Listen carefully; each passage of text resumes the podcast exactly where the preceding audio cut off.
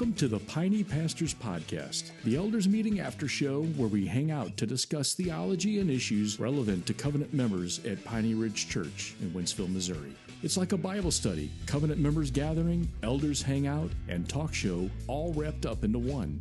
And it's all about making disciples of Jesus Christ. So grab another cup of coffee and let's get started.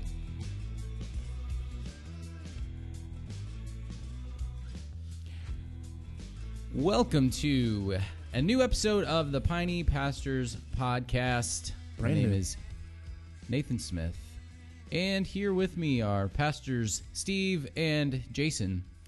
I'm And- Steve. I'm not. There you go. You can you can figure it out from there.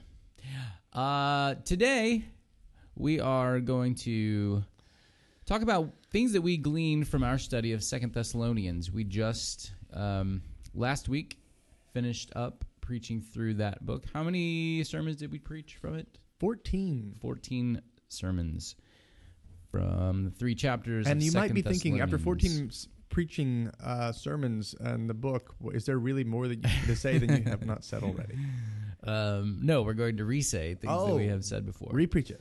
Um, yeah, we just wanted to talk about some of the things that we were blessed by in our study of it and in the preaching of it. Um, one of the blessings that we have as pastors here, um, and the way that um, we have led and believe we should be leading the church is that not it's not just one of us preaching, but we actually get to listen to one another preach, and so it's not just from our own study as we are preparing to preach, We but preach also and get preached to. Yes, which is an immense blessing. Um, so, um, first of all, um, Jason, Yeah. if there was one thing, what was one thing uh, that overall from the book of Second Thessalonians um, most affected your heart or mind? Hmm. If there was, I know it's hard to narrow down. Yeah. If there was one thing.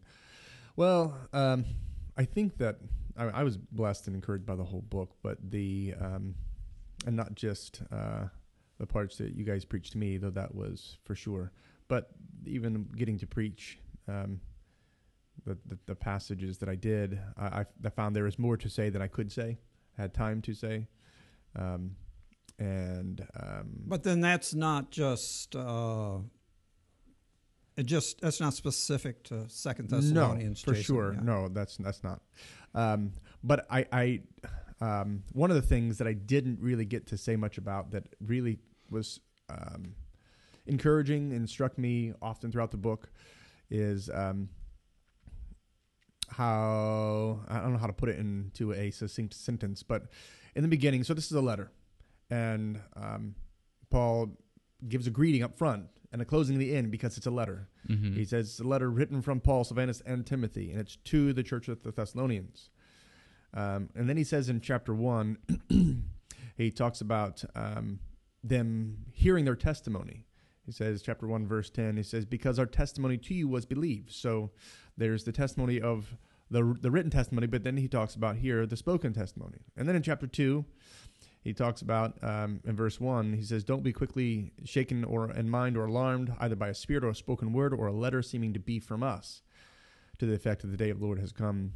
And the fact that he's saying the, the, the spoken word and the written word are really, really important and powerful. Mm-hmm. And then later on in that same chapter, chapter 2, uh, verse 15, so then, brothers, stand firm and hold to the traditions that you were taught by us, either by our spoken word or by our letter. Again, this is the gospel communication, the word of Christ uh, coming from the apostles. Um, and then in chapter 3, he mentions um, something again about the letter. Um, he says uh, in verse 6, it says, Keep away from that any brother who is walking in idleness and not in accord with the tradition that you received from us. This is both by their spoken word and written letter. And then later in that same chapter, chapter 3, he says, verse 14, If anyone does not obey what we say in this letter, take note of that person. And then Mm. at the end, he says, I, Paul, write this greeting with my own hand. This is the sign of genuineness in every letter of mine. It is the way I write. Mm-hmm. And even as we were listening earlier today to a, a sermon um, uh, from Hebrews, that um, it, it, it, quoted and it said, um, "We can have, we can be content because He has said." I will never leave you nor forsake Mm. you. Right. And it's not Mhm. just you can be content because he'll never leave you and forsake you, though that's true. It Right. says because he said it. Mm-hmm. And I was just reminded through Second Thessalonians that because it, it's been said and because it's been written and it's been um, uh, translated for us and because we get to interpret it and proclaim it um, and read it over and over and over and over again because of the spoken and written word of the gospel. That's how he gives us peace. That's how he gives us grace. That's how he Mm-hmm. um, strengthens us in our faith. That's how He um, helps us to not grow weary of doing good. That's how He um, helps us to be comforted in the grace of God, so that we, in His grace, um, live lives that are worthy of our calling, and so much more. yeah. But just the importance of reading the written word and of communicating it to each other as a church. Um, mm-hmm. Not Our ta- just not just in preaching, but man, it's just really, really invaluable. Mm. Our tagline for the book was established Yeah.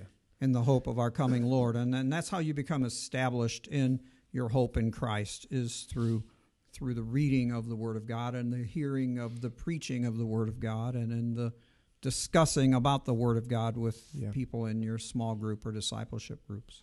Yeah. Yeah, that's really good. Um, Steve, Yes. for you, was there any one thing that um, really struck you, was helpful? I have two things. Uh, the first is No, any as- one one. When- thing. Sorry, I have two. Senior pastor prerogative. The first thing that struck me um, was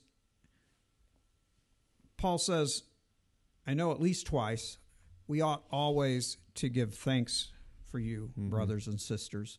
And then uh, in, in chapter 3, verse 4, he says, And we have confidence in the Lord about you. And it just, it encouraged me as a pastor to, um, to hear Paul say that, and it exhorted me to be more like Paul, and to say to the church, Mm-hmm. I give thanks for you. I have confidence in the Lord about you.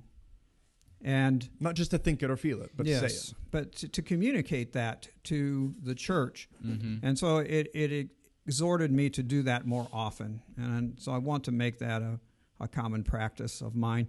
Secondly, just having the opportunity to preach the sermon where Paul says, Do not grow weary in doing good. Mm-hmm. Um, Mhm. And I think we've said it before. I know we say it to each other often that when we are tasked with preaching a passage, that passage really uh, sinks down into our heart and Mhm. convicts us. And and it, I felt conviction about that that I often do grow weary of doing good, and so that was also a word of exhortation for me Mm-hmm.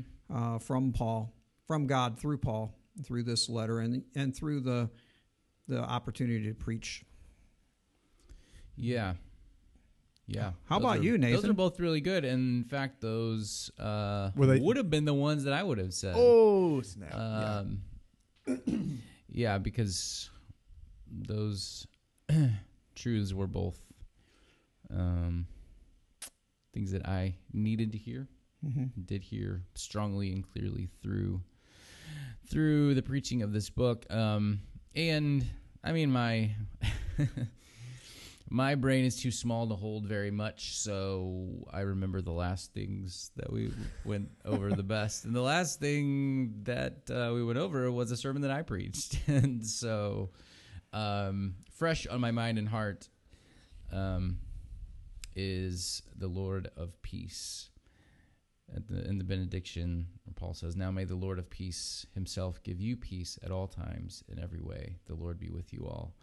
And spending a lot of time meditating on what it means for Christ to be the Lord of peace for, for us as a church, um, that he is the only one in whom peace is found, and that it's by his grace that we have any peace. Um, I think that because we live in a nation where, and a time where there has been a lot of at least superficial peace, freedom from war, I Mhm. would say, um, at least in that kind of conflict in our daily lives. Although the last couple of years have kind of there's been more Unrest. yeah. Um, but I think we can take peace for granted. And um, I was just reminded what a gift it is a gift of grace that we would have any peace. And that the peace that we experience in this life is um, because it's so transitory and um, fragile that it's really just, it still, though, is a real foretaste of the kind of peace that we will have when the Lord returns Mm-hmm. and just been encouraged by that, and, but also praying for our people more that we would experience, um, even our experiences of peace would give us a longing for that peace and not be satisfied with You know what's temporary peace. You know what's weird? Uh, maybe it's not weird. It's um, it seems to me that um, growing up, I didn't have. I mean, up, growing up in the church and being um, hearing preaching and being around the Bible my whole life, I, I have not seen. Um, or maybe I just don't remember. Maybe they said it and I don't remember, and it was talked about more. But it seems to me that more and more I read of the Bible, um, especially uh, really, I mean, really the whole Bible, but especially the New Testament epistles, that there is a lot of persecution throughout Scripture that's talked to. So um, that, that people are Mhm. persecuted Christians are being encouraged and exhorted again and again and again and again in so many different letters, Yeah. so many different books of the Bible, and that it's that seems to be, I think, uh, indicating that that's the norm for many Mhm. Christians that ha- was and will be, has been and will be, Yeah. and so that we have had um, little persecution here in America, some and in some pe- some cases and some people more than others, um, but um, I think that it's really helpful when you're thinking about well, we don't want to lose our unrest, we don't want to lose our, our, our rest, we don't want to lose our um, our peace, our you know lack of war and lack of Mhm. persecution. We want to hold on to that at all costs. And um, yeah, I'm not saying that we should invite it and um, try to make it happen, and yet um, we shouldn't be afraid of it either, Mhm. because I mean, believers all throughout Scripture, um, throughout the history of the church and the, and really the history of the world with God has been um, forming His people. It's often been through that. And so when we went through Second Thessalonians um, at the very beginning, talking about they're being persecuted, Mhm. and in chapter two, talking about um, the man of lawlessness in the end, what he will be like and what he will do, that final man of lawlessness. I, it was really, uh, might sound simple, but it was really comforting to me the fact that not only he restrains him and that he will win in the end, but it says um, that he will be revealed, meaning that God will reveal him. Mhm. God saying, I know that he's coming because, uh, and he will not be revealed. You won't see him. No one will know who he is until I reveal him. So don't Mhm. worry about it. Yeah. Don't be afraid of the future. Don't be afraid of the end time. Don't be afraid of um, any man of lawlessness, let alone the final one, because I'm I'm in control over it all. And um, so that's his message constantly to Mhm. his persecuted people or his people afraid of persecution afraid of the future. Um, and I was I was instructed just to by um, that passage, Second Thessalonians two, um, one through twelve. Um, just some of the things we don't think about or, or read about um, super often, and um, thinking about the the Antichrist, the man of lawlessness. Just studying that was been help, was helpful for me, Mhm. but it's just super encouraging to rem- be reminded of. Um, and encouraged by God's sovereign control over it all, even the timing of it. Even God being in control, I'm looking at uh, chapter 2, verse 11, that God sends them a strong delusion so they may believe what is false. Even God is sovereign over it's not it's not the man of lawlessness who who forces people to believe what's false. Mhm. It's God that sends the delusion. Mhm. God is sovereign over all of this. And if you're a child of God, you can rest in that and um, and not be uh, caught up and concerned Mhm. uh, uh, about about all these things. Should we be prepared for persecution? Yes, we Yeah. should. But we can have a solid, rock solid faith in our steadfast God. Maybe you might say an established hope Yes. in our coming Lord. You might say that. Yeah, and Paul writes about the man of lawlessness, um, not to disturb their um, not to disturb them in any way. Actually, he says, "I don't want you to be shaken in mind or alarmed." In Mhm. fact, I think he's he's trying to Bring peace, reestablish yeah. them in peace by talking about it. And um, yeah, I think we sometimes talking about eschatology, end times, and antichrist. People, um, I just kind of like watching horror movies. People like to have that ooh kind of Mhm. you know terror feeling. It's a little adrenaline rush or whatever. I think sometimes people want to look at end times things because it gives them that Somewhat sense of- sensational. yeah. But um, if we're going to be consistent with the um, text of Scripture, we should see that the in the all the teachings on the end times are intended to. Well, Jesus says um, when talking about the end times, he says, "I'm telling you this so that you'll." Um, it won't take you by surprise. You'll be prepared. Then you will stay awake. Um, But often it's for the sake, and, and even in that, there is um, staying awake, not in tense fear, but in but in watchful peace, peace in knowing that God is sovereign. Yes. And uh, Watchfulness. yeah. Um, any other things about this letter that you'd like to say before we wrap up this podcast? We can't just stop now because I don't know that we've ever had a podcast only Well, that would 15 be a, minutes or that'd so be a tragedy. long. So there must be more that we should say. Or not. Well, there's more to that could be said. Of course. Whether it should be said is another matter. It was a blessing to teach from a New Testament epistle after spending what sometimes felt like three years in the book of Exodus. You can't And- say that, Steve. Uh, it was it was a blessing to get to uh, a book, uh, an epistle, where you could, uh, where there, it just you know we weren't trying to glean what's the message of the text from an entire chapter. mm-hmm. You know, Mm-hmm. you just have a couple of verses there, and and you can really get into the meat of it. Mm-hmm. Yeah.